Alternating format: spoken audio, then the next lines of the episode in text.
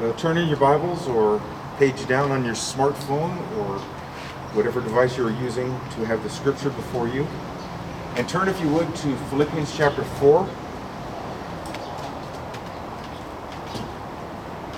Philippians chapter four.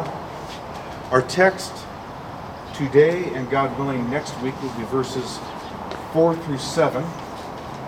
So today, this morning, my hope is to bring to you verses four and five, and God willing next week, verses six and seven, so a two-parter, if you will.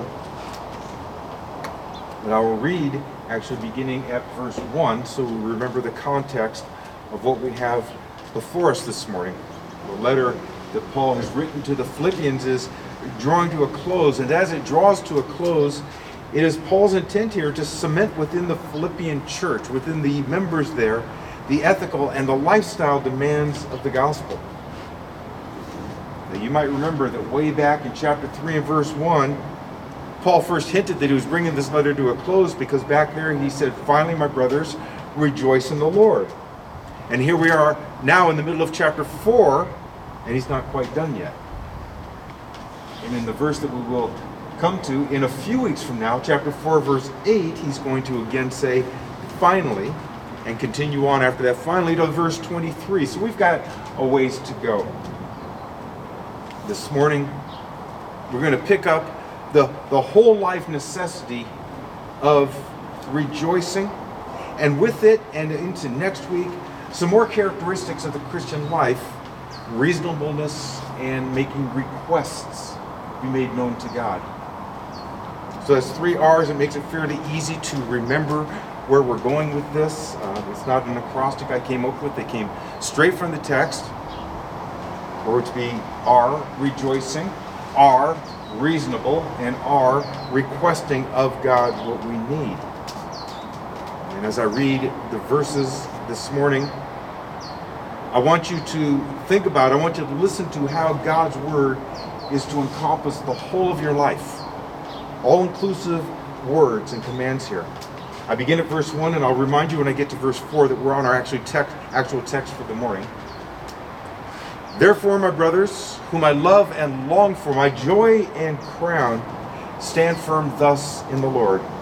I entreat Euodia and I entreat Syntyche to agree in the Lord. Yes, I ask you also, true companion, help these women, who have labored side by side with me in the gospel, together with Clement and the rest of my fellow workers, whose names are in the book of life." Now this morning's text, "Rejoice in the Lord always. Again I will say, rejoice. Let your reasonableness be known to everyone. The Lord is near. Do not be anxious about anything, but in everything, by prayer and supplication with thanksgiving, let your requests be made known to God. And the peace of God, which surpasses all understanding, will guard your hearts and your minds in Christ Jesus." The wonderful promise at the end there in verse seven is sort of like of a present. It's as if Alexa and Google combined with Amazon to put on your porch a present, a box containing something. You know what is in it, but you can't have it until we get it. Today, you can bring the box inside, but you cannot open it until we get to it. So knowing this wonderful promise so often claimed by the Christian, rightfully claimed, about the peace of God, guarding heart, guarding mind, well, you're going to have to wait until next week when we get to verses six and seven. This morning is verses four and five. I want us to focus on "Rejoice in the Lord always. Again I will say, rejoice. Let your reasonableness be known to everyone. The Lord is at hand." These wrap you up if you look at them, if you listen to them rightly. These are going to wrap you up from morning to night, from home to work and then back again. Here, in these verses, is your spiritual discipline from the day you came to faith in Jesus Christ and to last until the day that Jesus Christ calls you to himself. Rejoice always. Again, rejoice. Reasonableness is known to everyone. Next week, requests being made known to God. And then the peace of God, surpassing all understanding, will guard your heart and guard your mind in Christ Jesus. You know, the Philippians needed this. in ways beyond what is really just right on the surface of the text. They really needed to hear this. And you think about what was happening with them at this time. Their founder, Paul, was imprisoned. Their founder, Paul, the apostle, the inspired apostle of God, expected to be executed fairly soon. The Roman Empire all around them thought of them as atheists. It was a terrible thing in those days, in their eyes, a terrible moral failure to worship only one God. And so they were surrounded by that pressure. From within, they were being persuaded to add Jewish rites to faith in Christ. You will recall from chapter three about watch out for the dogs, watch out for the mutilators of the flesh, look out for the evildoers and all that. That was a pressure from within, adding Jewish rites to faith in Christ. They had Euodia and Syntyche, these influential women who were at each other's throats for issues that were never really told what they are. They're never explained to us, but we do know that members of the church were lining up behind one or the other. They had all these pressures around them. They had pressures outside of them, forcing in. They had pressures within, forcing divisions. And what is the answer? What does the Apostle Paul say? Rejoice. Be reasonable. Make requests to God in prayer. Now that's simple, isn't it? Doesn't that not sound simple? Well, we'll see as we go through this. The Philippians needed this because of the pressures they were under from without, and how the pressures without were causing pressures within. Pressures without were causing rifts within. All focused on these two women, Euodia and Syntyche. They needed this. Church, we need this. We need this today. We have covid nineteen ravaging the world. That's from without. And has brought extra hardships to the church.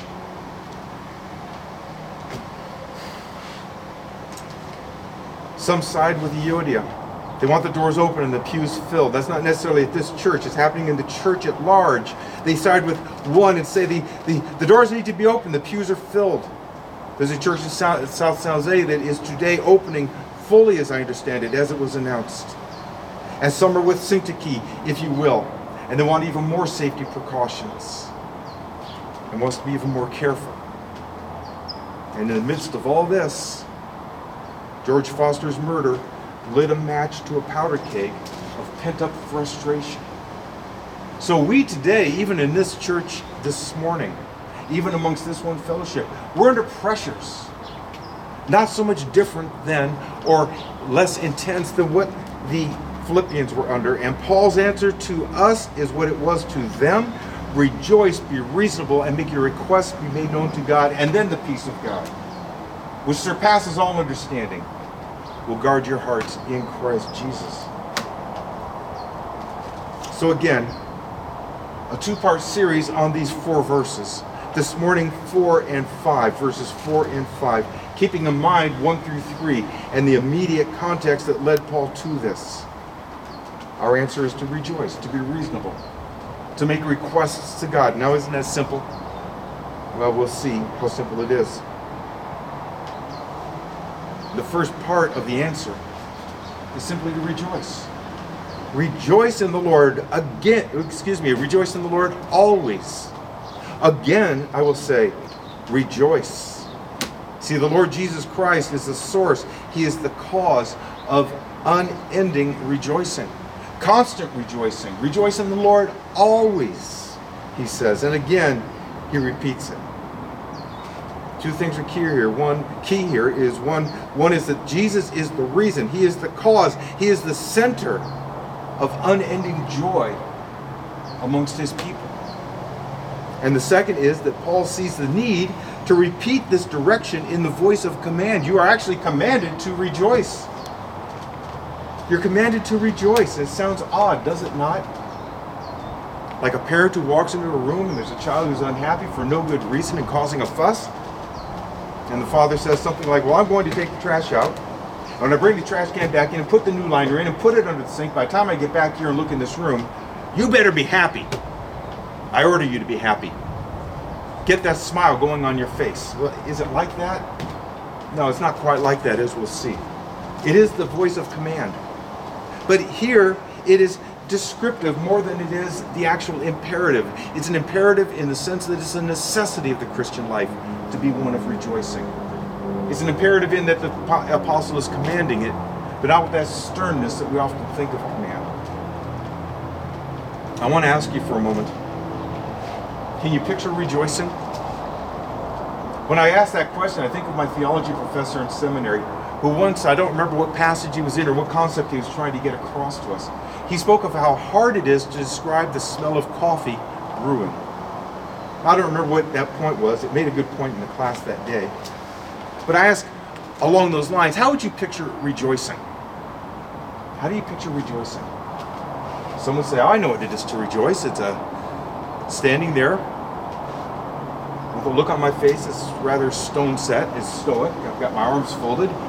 And I'm singing, and I'm rejoicing as I sing. Praise to the Lord, the Almighty, the King of creation. I am rejoicing. It looks different for everybody. Some people can't keep their hands down. It makes that other one uncomfortable. Those are extremes. Neither one is a perfect picture. But I ask you, how do you picture rejoicing? When I first say to you, rejoice in the Lord always. Again, I will say rejoice. Do you get a picture in your mind about that?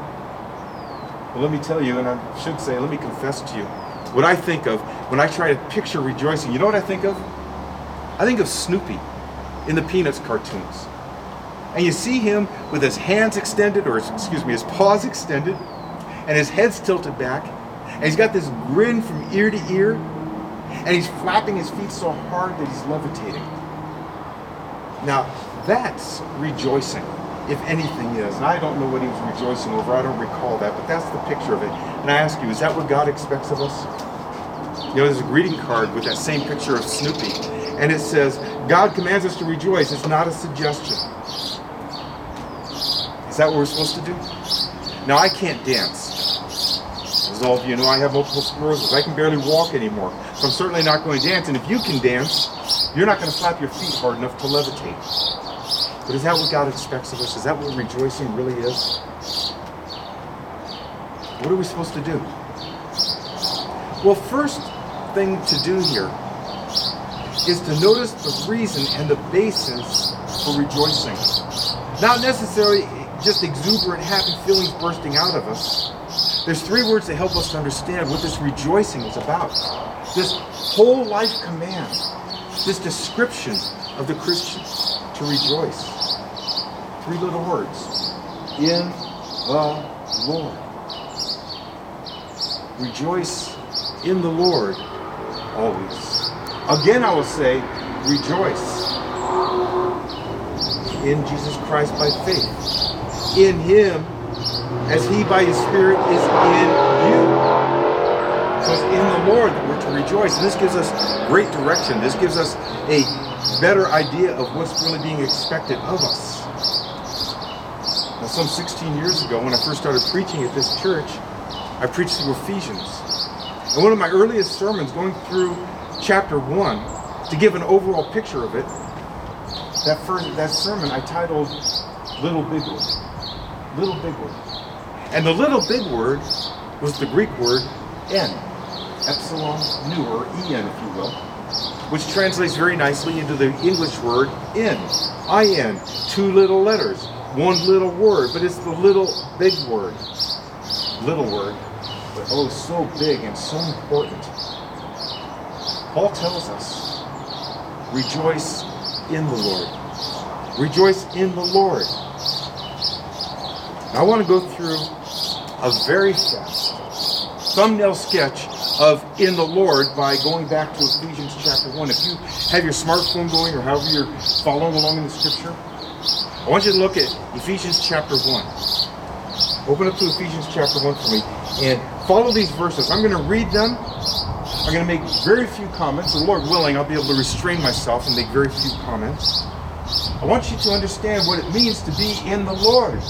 What it means to be in the Lord in terms of Paul saying, rejoice in the Lord. Rejoice in the Lord always. Are you there in Ephesians chapter one? Look at verse three. Blessed be the God and Father of our Lord Jesus Christ, who has blessed us in Christ, or in Him, with every spiritual blessing in him, brethren. Can you rejoice knowing that God the Father of our Lord Jesus Christ has blessed you in Christ with every spiritual blessing? And did you get the in? Paul has to repeat himself. In him. Blessed in Christ with every spiritual blessing in him. Is that not cause for rejoicing? That God the Father, because he, the Father, by his Spirit has placed you in Christ, has blessed you with every spiritual blessing in him. Rejoice in the Lord. Again, I will say rejoice. Is this not cause for rejoicing? Look at verse four. Even as he, that's the Father, even as he chose us in him, in him, our little big word, in Christ, before the foundation of the world, that we should be holy and blameless before him in love. I'm sorry, in love is not there. I added it because that's the way I memorized it many years ago. God the Father chose us to be in him, in Christ, that little big word, before the foundation of the world. Before your parents met each other, before your parents were born, before the earth on which your parents would eventually meet existed, before all time, God chose you to be in him. Rejoice in him. Rejoice in the Lord always. Again, I will say rejoice. Rejoice because he chose you in him, our little big word, before the foundation of the world. Look at verse six, please. To the praise of his glorious grace with which he has blessed us in the beloved, in him.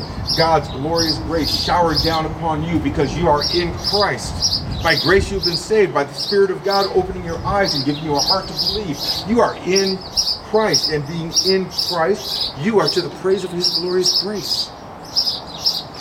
A refuge from this world. A hell-bound sinner brought to heavenward. The praise of his glorious grace with he has blessed us in the beloved.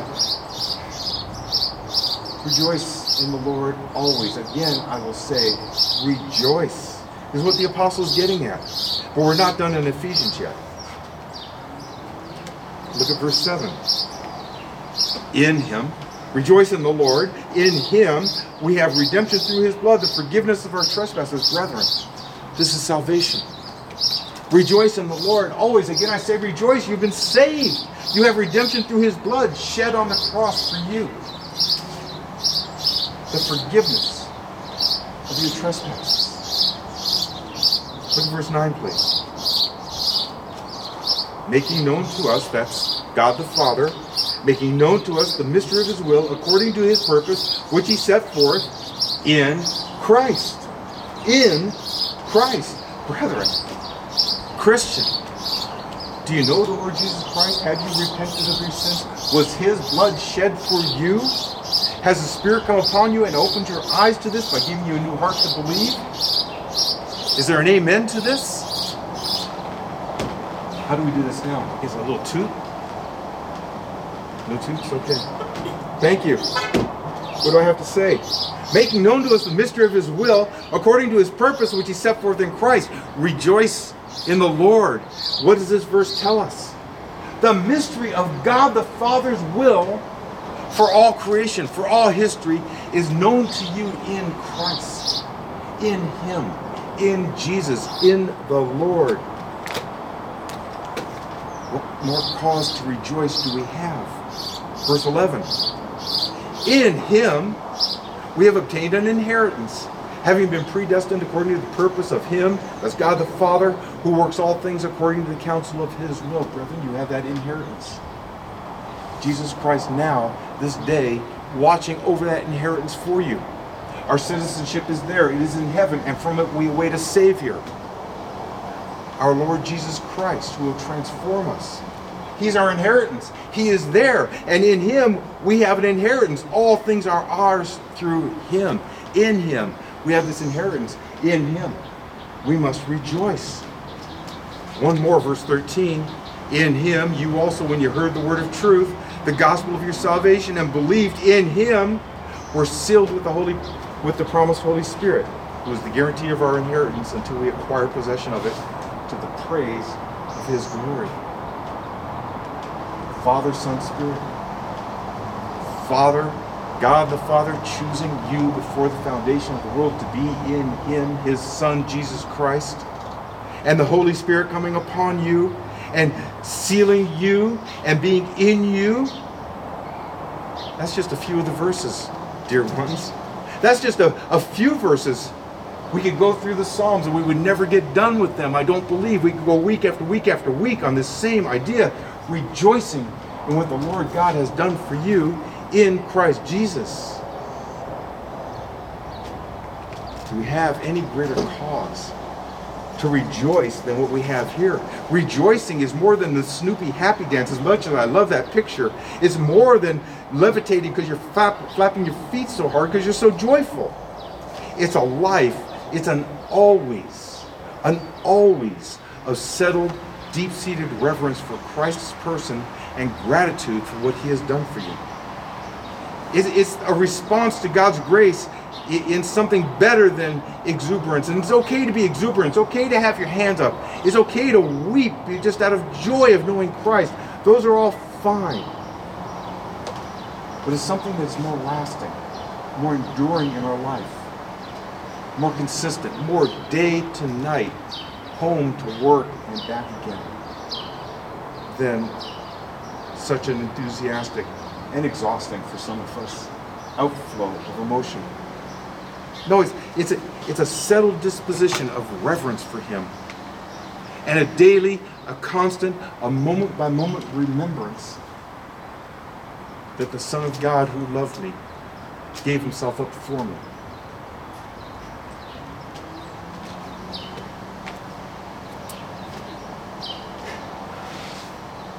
Devotion to Him. It's devotion to Him, and as the context of Philippians shows, that means devotion to His people, our unity, our mutual growth, to see His word dwell richly among us. That's Colossians three sixteen. All these are what it means to rejoice in the Lord, moment by day, by week, by month, and most especially with God's people. Is that not reason to rejoice? Can we not together rejoice in the Lord? Always, again, I will say, rejoice. I need to ask you, seeing how good a Savior Jesus is, seeing what a wonderful God the Father is to have sent His Son to accomplish our redemption, the forgiveness of our sins, and then to send His Holy Spirit to those whom He predestined to be in Christ to open our eyes to this wonder. Why does the Apostle Paul have to tell the Philippians twice? Well, really three times when we go back to the first ending of the letter, the finally, brethren, rejoice in the Lord. That's chapter three, verse one. Now we're chapter four, verse four. Again, we had the same thing. Rejoice in the Lord always. Again, I will say, rejoice. Why does he have to repeat himself? Why did they have to hear it twice in the same verse? Brothers and sisters, why do you have to hear it twice? Why do I? Why do we together have to hear this these couple of times in one verse when the whole book has this idea of rejoicing going all through it, and the whole Bible, and especially the Psalms, have rejoicing after rejoicing after rejoicing? Why does it tell us twice in one verse?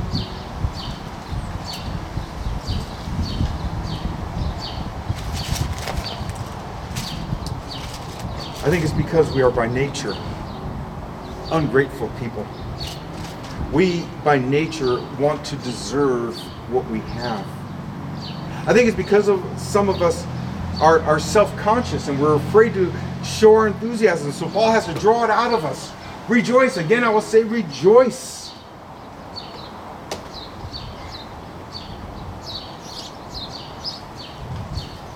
And there's one more which I think, I think is really hardest to admit. Sometimes is a dangerous thing for us to admit that we have something to rejoice over. It's a little bit dangerous to put out the notice and say, you know what? I have cause to rejoice. I have a reason to be, can I say, happy? To be every moment glad, because every moment the Lord is with me. Because every moment He is now interceding for me. That's a dangerous thing. to admit that you have such cause for joy, such cause to be satisfied in life.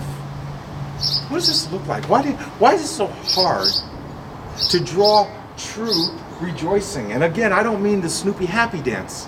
So if anybody could do it for me, I'd love to see it. But that's not what I mean. I'm talking about a lifelong settled disposition of gratitude to God for what He's done for you in Christ Jesus our Lord. It's hard to admit sometimes I have something before me that I need to be grateful for, that I have cause to rejoice over. I'm going to picture this for you with a nineteen eighty-seven movie called Babette's Feast, which was based on a book. I'll give you a very quick Cliff Notes version of it. But there are these two sisters. I can't remember their names. This is in nineteenth century Holland. And they lived close to Jutland, where that great war- naval battle was fought during World War One. Well, their father had passed away. He had been pastor of this village. And now they took over caring for these people. Most of them very elderly, some of them infirm, and they served them day by day by day as their father had. And what they served them to eat was this gruel. They would make oatmeal that had no butter or salt or sugar or anything on it, look like a, a, a gourmet feast. It was just plain gruel. And they'd learned that you eat the gruel because gruel satisfies your body, and anything more than this plain gruel is sinful sensuality. Along comes Babette. She's a refuge from the French Revolution. She is a world-famous chef. She's like the chef of Paris for the upper-crust people. She finds out after she comes to this village and she attaches and she grows to love them that she had won the French lottery. She gets ten thousand francs. I don't know what that means in today's money. It's a lot of money. She spends every cent of it to make a feast for these people, Babette's Feast. And when the people sit down and they see it, they're afraid to touch it, because they had learned that gruel is holy. And any seasoning, much less this feast, was sinful sensuality. And the first man takes some and sees how good it is and how not gruel-like it is, and he can't admit to the others how good it is. He couldn't tell them that they had cause to rejoice. He couldn't tell them that this is really okay, that this feast has been set before you without condition. They all are terrified until they finally start and realize that it was just the goodness of Babette in her heart that laid this feast before them. I wonder, are we that way with Christ and His goodness? Why does the apostle have to tell us twice, rejoice? Again, I will say, rejoice. Why do we have to be told when we serve a God like our God to rejoice twice? Are we that way? Are we sometimes afraid to admit that we have joy to show? This command to rejoice, as I said, it is a command. There's no getting around that, but it's really a description of us in this context. Not so much, I better find some rejoicing here, there's going to be trouble, as it is that Christ the Lord is so profoundly worthy of your rejoicing, therefore rejoice. And He set this wonderful bounty before you. He's taken away the gruel and set a gourmet feast that's unbelievable. What is the feast? It is Him. It is Him. It is our joy in Him. Rejoice in the Lord always, because Christ is worthy of it. Rejoice in the Lord always, because it is good for your soul. Rejoice in the Lord always, because it's good for me to see you rejoice, and for you to see me rejoice. And on and on go those connections throughout the whole church. Rejoice in the Lord always, because He is profoundly worthy of rejoicing. And because the Apostle Paul says to rejoice, because rejoicing is good for you, it's good for me, it's good for you to see me rejoice, good for me to see you rejoice, and it's good for the church, brethren, for us all to be rejoicing in the Lord. Rejoicing in the Lord is a reasonable response to the grace of God. Is it not? Would you not say, well, if God is that good, and He is, and He did this wonderful thing for us in Christ, and He did, is He not profoundly worthy of it? Is that not a reasonable response? Look at verse five again, please, in Philippians. Let your reasonableness be known to everyone. The Lord is near. Some of you Bibles may say the Lord is at hand. Don't worry about that. Near or at hand are both good translations of the original. As rejoicing is because of our proximity to Jesus, so reasonableness here in this verse is because of his proximity to us. He is near. It could mean he is near in his coming, and he could come at any moment. I think the nearness here is proximity to them. By his Spirit, he was with them. So he says, let your reasonableness be known to everyone. And it's very odd if you look at your Bibles, there's a period there. And then we have, the Lord is near, semicolon. And then verse six, if you look ahead, begins with a small d. Do not be anxious, and so forth. Where does the Lord is near fit? What does it mean there? I take it actually two ways. And I want you to know this because I'm going to pick it up again next week. Let your reasonableness be known to everyone because the Lord is near. And next week, the Lord is near, therefore, do not be anxious. I think it works as a Janus, kind of looking both ways. Let your reasonableness be known to everyone. The Lord is near. Are you reasonable? Are you a reasonable person? The Greek word behind reasonable is not used very often. But it means to do what is fitting, to do what is right, to do what is equitable. That describes a few of us. This word also means not insisting on the letter of the law in a given case. Hmm. Not insisting on the letter of the law in a given case. This word's used in Psalm eighty-six, verse five, of God, where the psalmist says, for you, O Lord, are good and forgiving. You, O Lord, are good and reasonable, is used in Second Kings chapter six, verse three, of Elisha the prophet. Early in his ministry, after Elijah was taken away in the, in the chariot of fire. The prophets come to him, the young prophets, and they ask him to stay and be their master. They will be his disciples. And they want to build that, that seminary house, if you will. And in chapter six, verse three of Second Kings, the prophets ask Elisha, be pleased, be reasonable. Be pleased to go with us. So Elisha agrees. He is reasonable because he agrees to do something that's not really incumbent upon him. In the context of Philippians, coming as it does so soon after the Euodia and Syntyche controversy, it means this. It means to treat each other the way God has treated you. Let your reasonableness be known to everyone. Who is everyone? I would suggest everyone is those who can appreciate it. That is, fellow believers. I would say everyone is really more particularly those in the particular fellowship to which you have committed yourself. Treat each other the way God has treated you. Treat each other in the Lord, the way the Lord has treated you, the way God in the Lord has treated you. Paul told the squabblers, Euodia and Syntyche, to agree just like that, in the Lord. There are many verses that relate to this.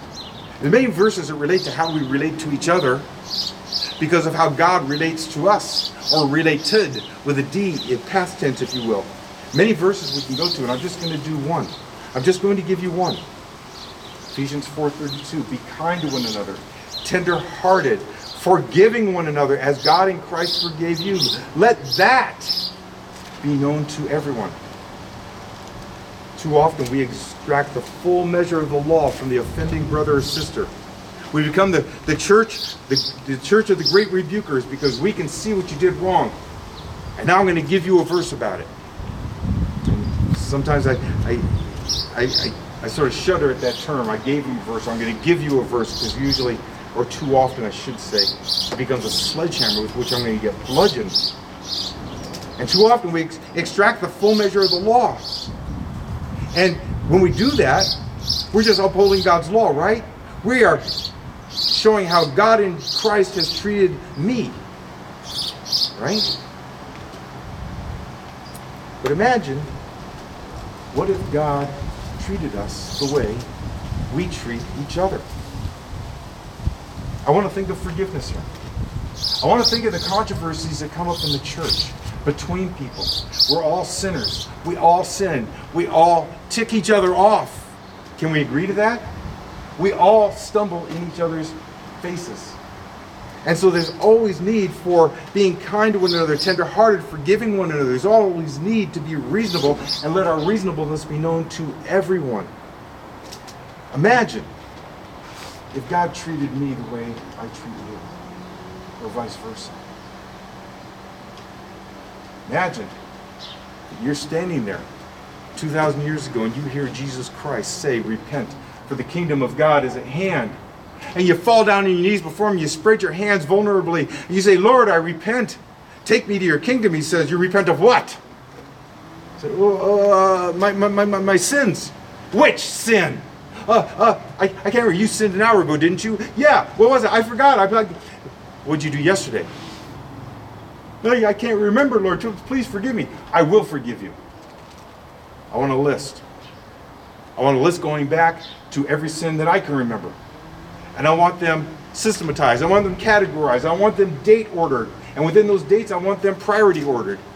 And off to the side of your spreadsheet that you're going to give me before I forgive them, you're going to show me, tell me every person who was affected by that sin.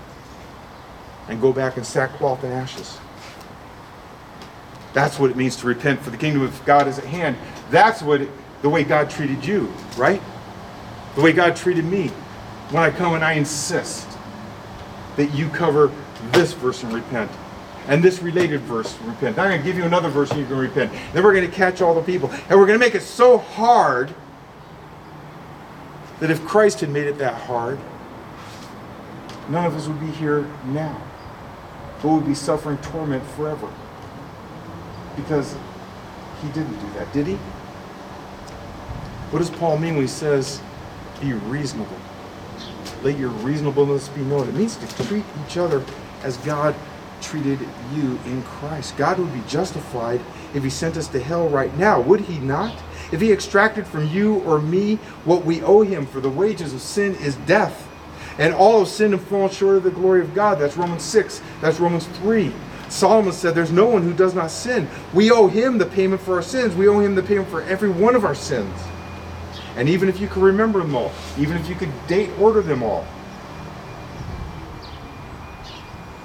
Sorry, this fell off.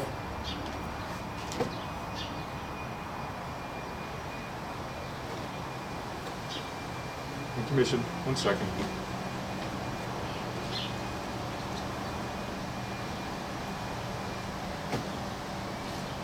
Even if we could do all that and go to the Lord with every one of them,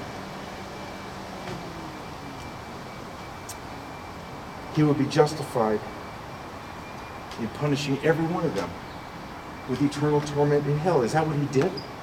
No. And he'd have the right to do that. He would still be good and just and holy and righteous had he done that.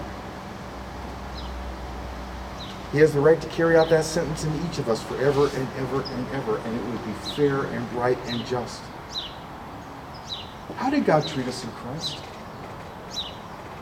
With reasonableness, I would argue. He treated you reasonably. Did not extract from you every jot and tittle of the law, his good and just and holy law, which tells what you owe him. Why?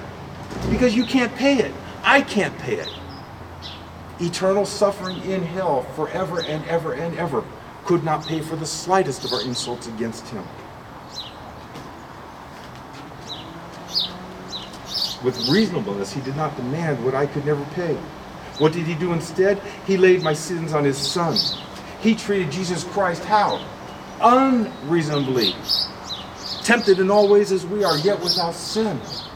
He who knew no sin became sin for us. He was treated, the only man who never sinned, the only man who never deserved to be punished for sin, as though he had committed all of our sins. He was treated unreasonably. And so God treated you and me reasonably.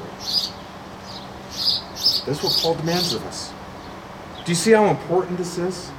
Ephesians four thirty-two was just one example. Ephesians four five, let your reasonableness be known to everyone. The Lord is at hand. That's for our interactions with each other.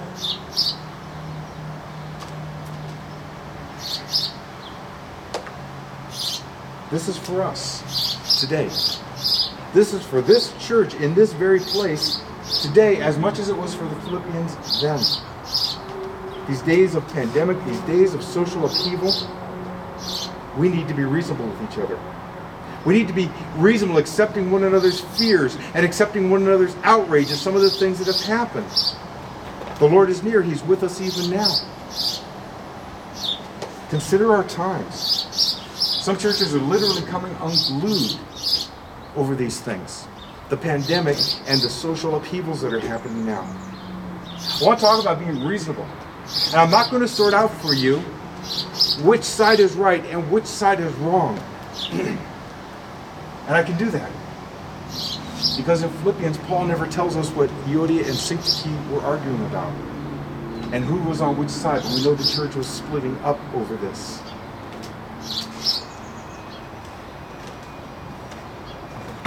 Some look at the protest marches that are going on now.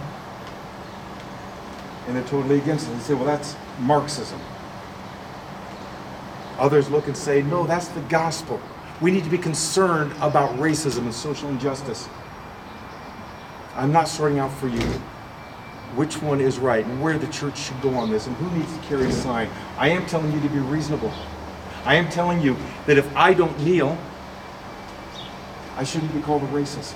And if you do kneel, to show your support for some of these right issues behind all this, and the desire for things to be right in this country in terms of social injustice, things that the gospel would speak to.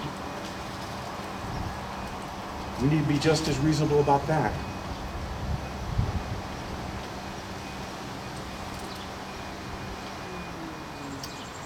If COVID wasn't enough, the murder of George Foster, who just exploded this pent-up frustration, has really turned things on their head. And I'm taking too long here. I am making this longer than I had hoped. But bear with me just a few more moments, please. We all know that as we have these kind of controversies, things tend to come out. Things will surprise you about this officer. We don't know yet if we have evidence that he was a racist.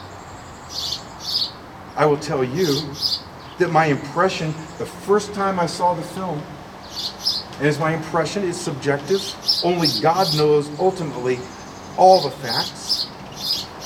But when I saw that knee on his neck, you know what bothered me the most? It was his left hand. Now, I don't know that that officer was doing it because Foster was black. I don't know that. I don't know what's going to come out. I will tell you this. That hand in his left pocket looked to me, looked in quotes, it appeared to me to be nonchalant. He didn't care that a man who was subdued, he appeared to be completely subdued, begging for air, begging for his life, that that man was made in the image of God. And things have exploded since then. What about the church? What about us? What about those who know what it's like to fear that you'll be pulled over for the way you look? Something I cannot relate to. I get pulled over, driver's license, proof of insurance, registration. I give it to the officer, he hands me the ticket, says you need to sign this, it's not proof of guilt, but you need to sign it and pay the fines, et cetera, et cetera, and then go your way, have a good day, stop speeding. I have no fear that anything more than that's going to happen to me. I need to be reasonable with those who have fear, even if they never in their life felt the bite of that racism or that kind of prejudice, even if they've had as blessed a life as the rest. We, who've never even thought about it, need to think about it now in relation to what? Social justice? Maybe. I would say more importantly, that brother or sister who has a deep felt concern about it, who even if they've never been pulled over because of the way they look, saw someone who looks like them pulled over for the way they look and are worried about it. Brethren, it's not reasonable to say that if I don't kneel or if I don't say these words, I'm against all of that any more than it's reasonable on the other side. Not in the church. Not in the church. I'm not going to sort this out any more than that. Paul's concern with Euodia and Syntyche, I think his concern would, with us would be that we agree in the Lord, that we treat each other reasonably, that we together rejoice in the Lord Jesus Christ. What's the issue? The silence in the Scripture fairly screams at us. The issue with the issue is not the issue. The, if the issue with the issue is how the issue gets resolved. Agree in the Lord. The if issue with the issue is not that there is an issue. There will always be issues amongst sinners. The issue with the issue is that in the Lord, people who should be rejoicing in the Lord agree in the Lord and accept one another. As God in Christ accepted you, be reasonable with each other, as God in Christ was reasonable with you. That in Him, we agree about Him. Pastor Owens and I have not made a quote-unquote official position for this church. And one reason is because it's a very hard thing to sort through. And it'd be very easy to reopen a wound and not know how to heal it up, or to create a wound that wasn't there in the first place, and again, not know how to sew it up. We do know by faith that the gospel answers the questions of the day. I would suggest to you quickly, you can come to me later, I'll give you these references as I go through them quickly. But men with more towering intellects than, than either of us, men who've really thought this through and know the gospel in a very deep way, and have for many, many years observed society and made the applications of the gospel to it. Al Mohler, on June twenty-fourth, listen to the briefing as he speaks about the sin of racism. Read Tim Keller on that very thing, quote, the sin of racism, very well thought through, very balanced. Voddy Bachman, on February twenty-first, twenty nineteen, on cultural Marxism, without forcing you into one camp or the other, giving a very clear, generous, well thought through, and gospel infused analysis of these things. I would suggest those three to you. You see, we can disagree about the issues, what they are, what should I do about it, what should you do about it, what should the church do, what's the government's rules. We cannot disagree in the Lord. Rejoicing, reasonable people, reveling in the nearness of Christ, treating one another as God in Christ has treated you, should be able to work these matters out. Not come to final decision, not you're right, I'm wrong, now do you agree with me? Not like that. The gospel's bigger than Euodia and Syntyche were. The gospel's bigger than COVID and Black Lives Matter. There's rights and there's wrongs on both sides. We can agree that COVID is a big deal. We can agree that racism is an affront to God. We can say that if our members want to march, God bless them. Do so peaceably. We can say if members want to stay more at home and pray, God bless them too. Rejoice in the Lord always. Again, says the apostle, again I will say, rejoice. Let your reasonableness be known to everyone. The Lord is near. He is near to us now. He is with us this moment. And He is with you and with me, God willing, as we together sort these things out, and in sorting them out, remain a church, a brother, an assembly of brothers and sisters in the Lord together, rejoicing and treating each other reasonably as God in Christ has treated you. Amen?